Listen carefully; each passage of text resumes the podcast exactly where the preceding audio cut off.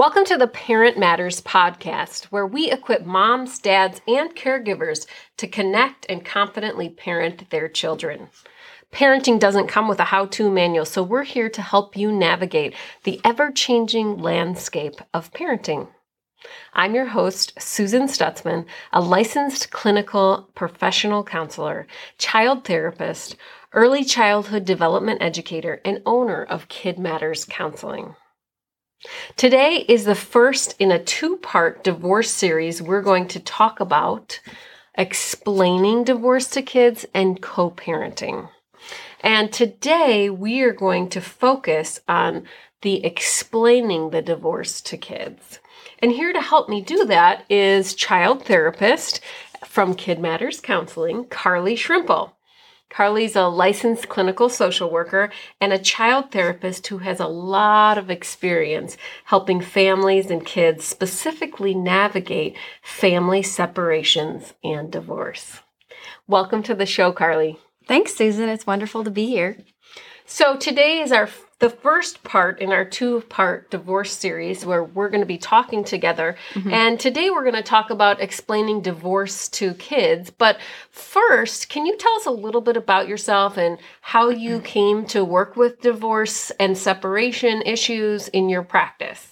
Yeah, absolutely. So originally, I started in the field with trauma. I worked a lot with children in residential settings and have an extensive trauma background. And then um, I transitioned my practice, and in the, that community, there was a lot of divorce and separation mm-hmm. that was mm-hmm. occurring. Mm-hmm. And I found that even it's like a very big loss that there can be a lot of healing involved. And i am grateful to be a part of that experience to kind of help parents and children navigate the loss and mm-hmm. be able to find healing within a big family change. Yeah. And i love that you mentioned that right off the bat because loss is a big deal and we all grieve and work through mm-hmm. loss in different ways. And it also um, can feel traumatic to lose. And um, even if there are important parts for, through the separation or through a divorce um, there are things that need to be processed and trauma that is felt and loss and grief. Um, so what an amazing background to be able to bring that into your work with families and kids through separation and divorce. Yeah. Well, I'm really glad you're here. Um, today we're going to talk about explaining the divorce and i know that you um, have uh, three tips that you encourage parents to really focus on when they explain divorce to their kids. Mm-hmm. and um, i'd love to delve into each one but before we do that can you just highlight the three that you're going to share and then we'll um, jump in? Yep absolutely. So the first is to be age appropriate the second is to keep it simple. And the third is to be consistent without placing blame. Whew, those are heavy. That's a lot of work. Um, well, I'm excited to hear about them. So let's jump in. So, number one, be age appropriate. Tell us a little bit about what that looks like mm-hmm. in telling the narrative of a divorce story. Absolutely. So, being age appropriate means fitting the words to match the child's developmental age. So, if a child is younger, like school age, you might use less words and you might even have to use toys to speak the language of the child. Mm-hmm. If you have multiple different children in your family, you might have to tailor it differently to each child. Mm-hmm. If it's say like 7 to 11, that might be a different conversation and that might you might be able to use words without toys. Mm-hmm. Now, do you ever use books um, to explain the divorce or what is happening in the change as a change in a family system? Yep. Um, so there are books and there are resources that you can give to parents to kind of help, but I like to tailor each story to the family. So mm. every family is different and their story is different. And the readiness of parents that they w- are willing to share with their child changes over time, mm-hmm. which is important to note that through divorce, it doesn't mean that you only share the story once. It mm. means that you are sharing the story multiple times throughout the child's lifespan. Okay. Yeah. No, I think that I think that that's um that's important and I think that'll play into the being consistent without placing blame Mhm. because um, sharing a story that's age appropriate is really important, but it can be really challenging and tricky, Mhm. especially when, like you highlighted, there are books that can tell parts of things that are true for you, but not parts of things that are true for um, everyone. And so it's like, what do you do? How do you really tell this? And um, kids might ask, did that happen? Or Mhm. was is that true about daddy or mommy? Um, Mhm. and tailoring. So walk me through maybe how you would do um, how you how you would encourage a parent in an age appropriate way to share uh, the divorce narrative if there was a five and a seven and a nine year old in the house. That's a great question.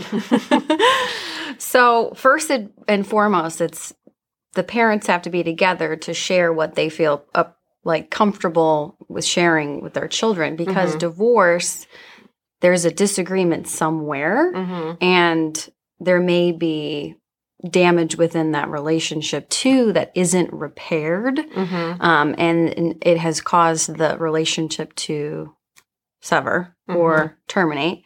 But what doesn't change is that the parents are going to be working together on behalf of their children. So I forget the question. And we'll talk more about that in the co-parenting podcast. But like how would you set it up to be age appropriate? Would you have Mhm. like mom and dad sitting on the floor or on chairs and sit their kids down or would you have like um two doll houses out Mhm. and um have dad read some portions as mom shows the narrative through t- play like you know 5 to 9 is a big age range Yep. so is there something that you would recommend like that Yep. And it too really depends on the child. Like your child may, like if they're five, maybe even five to seven, maybe they do need toys. Maybe they understand better through action. I mean, they're the parents know the child the best Mhm. or the children the best. And that's where the magic happens with helping develop narratives is that it's not just one fits all. It's okay, so maybe even though you are seven years old, you may need toys or puppets to explain that you are going to be living in two different homes mm-hmm. and that the family's going to be changing. Mm-hmm. Um, if there's like a wide age range, you can, you know, sit down and have a family meeting and say one part of the story. And if other like older children have questions, you're also prepared to answer those questions Mm-hmm. to meet the needs of that child. Yeah, that's that's really helpful. That's that is helpful. Okay, so that's tip number one: be age appropriate. Um, and if you have any resources that you like to utilize, like books or or helps to help parents start um, navigating through even thinking about the telling of the story, Mhm. right? When they're telling, they're breaking the news to their kids about divorce. Um, we'll link those in the show notes below. So if you have any of those resources, Perfect. um, or if you're looking for that as parents, check out the show notes um, and we'll provide links below. Mhm. Okay, so the second tip is keep it simple. yeah. Um, tell us a little bit. I know we touched on that a little bit in being Mhm. age appropriate, but what what does simple look like um, from your perspective? Yep. So simple means the fewer the words, the better, especially when you first explain that your family's going to be changing. Mm-hmm. Because sometimes children, when they are offered not so good news or a ch- big change news, they are not very present. And so if you overwhelm the child with a bunch of words, they may not be able to receive the message that you're trying so hard to tell them, which is, I'm going, it's going to be okay. It's going Mhm. to feel like it's not okay for a while, but we're going to be together in this, even though our family looks different. Mm. Yeah, and I thank you for touching on that. Right, the the brain when we even if we can hear things Mhm. cognitively or we see our child and they may be let's say they're seven or nine and they can they have a full vocabulary um, that you can speak to Mhm. they oftentimes when they sense there's danger or trauma or something about bad is about to happen your body goes into fight or flight mode Mhm. and in that, um, it's very hard to hear because you're just trying to survive. So if you, as a child or an adult, right? Yeah. but if you get some news Mhm. of loss or this, you know, my family is separating, my Mhm. parents are separating, you're trying to work really hard to figure out survival, Mhm. even if you might look like you're listening. Yep. Or you're like, oh, yeah, I got that, or I knew that was going to happen. Your body is working really hard to just keep you there in Mhm. the moment. Yep. And, And, so that you can't hear as Right. much. right. And I'm glad you said that too because even parents are having that reaction when they're explaining that they're Mhm. no longer going to be together. So being mindful of the delivery on keeping it simple Mhm. so that the parents as well can stay regulated because co-regulation is definitely going to be needed. Yeah.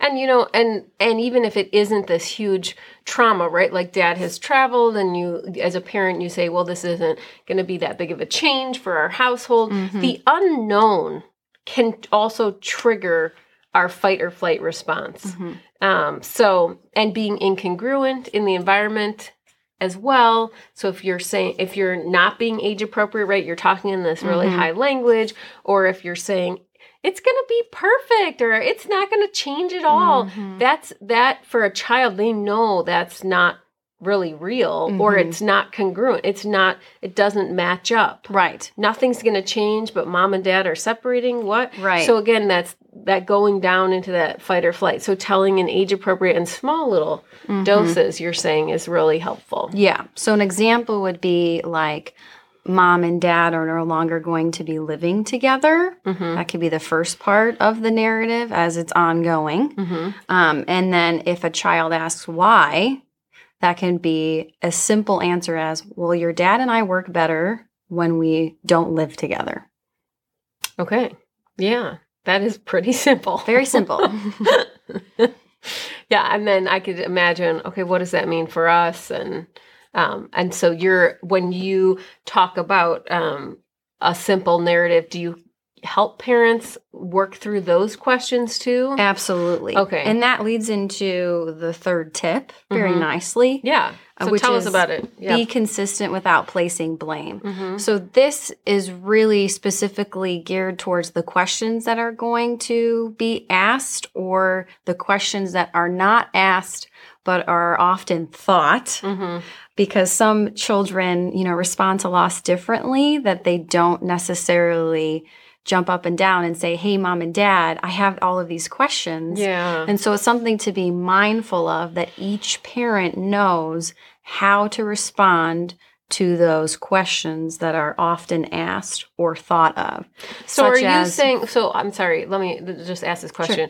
Are you saying that before you even sit down with your children, you're suggesting that um, pa- that the parents, the two parents um, who are separating, they create not only a simple narrative, but they create a list of answers to questions that are simple answers that they can both say the same answer. Yep, oftentimes that's very helpful. That sounds like they might need a mediator or something. well, oftentimes that's very helpful because like there is a lot of blame that normally occurs when Mm, there's mhm. first when first parents are going through the change of divorce. Mhm. that that's where a lot of mistakes occur.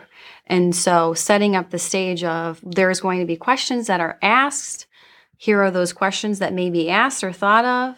And this is again like an ongoing process. It's not done just one time. Mhm. It's something that's done over a period of time. Mhm. And so being consistent, meaning I shared this, and sometimes, you know, parents are put on the spot and it's not a question that's like normal or traditional given in a situation with separation or loss Mhm. with a divorce. So it's, hey, I had this is a conversation that I had with our child. Mhm. And that way the, the other parent can back up their co-parent and say the same thing.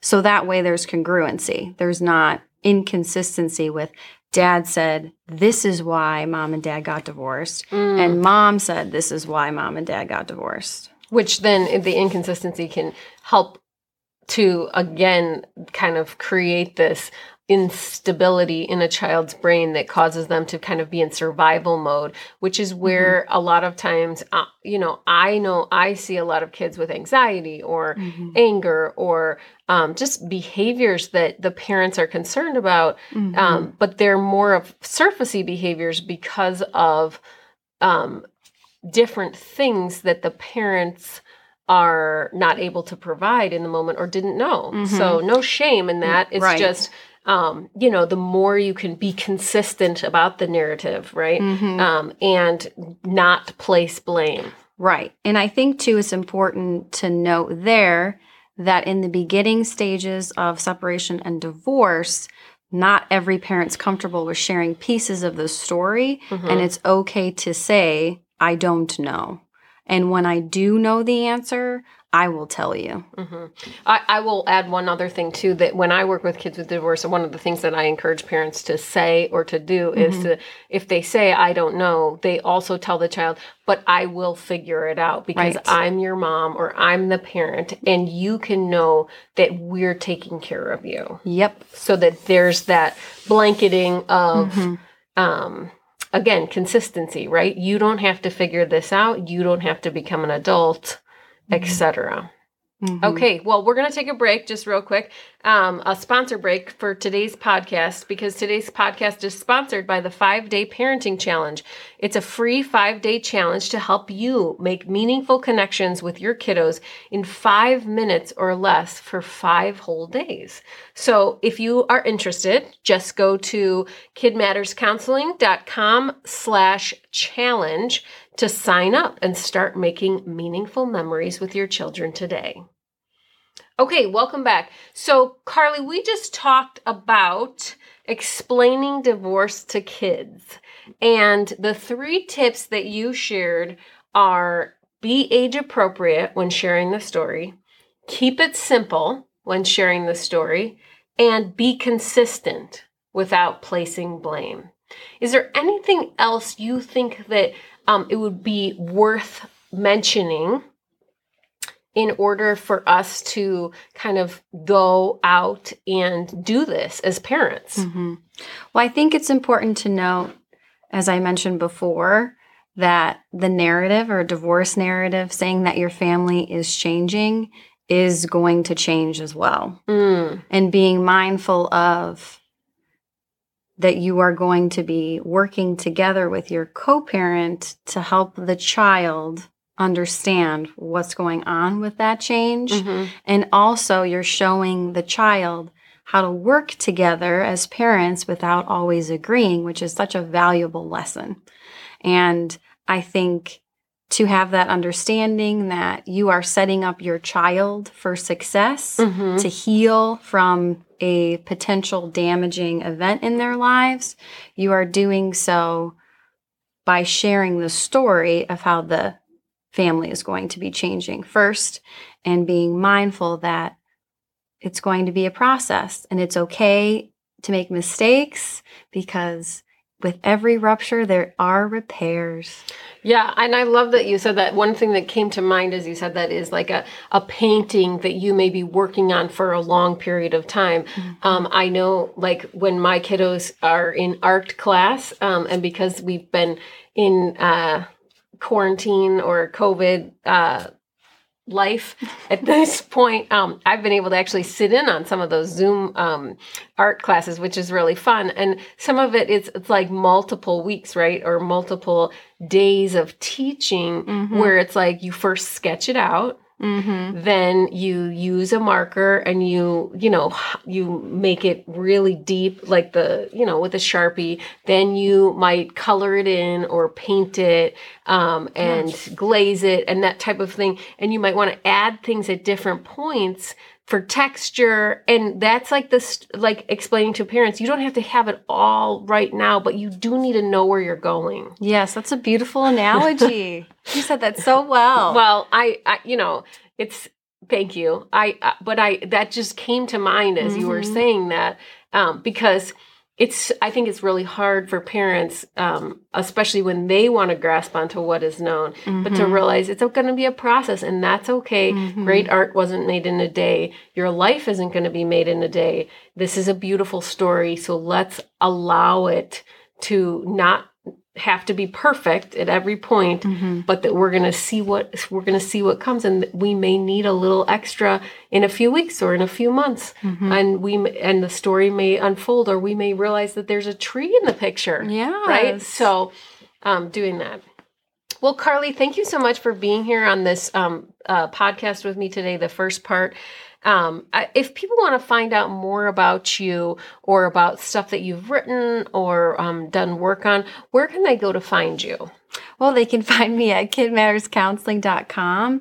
I have several blog posts on divorce relating to this topic and relating to how to co parent. Wonderful. And if you need any additional help, you can always give me a call or reach out to me at carly at kidmatterscounseling.com.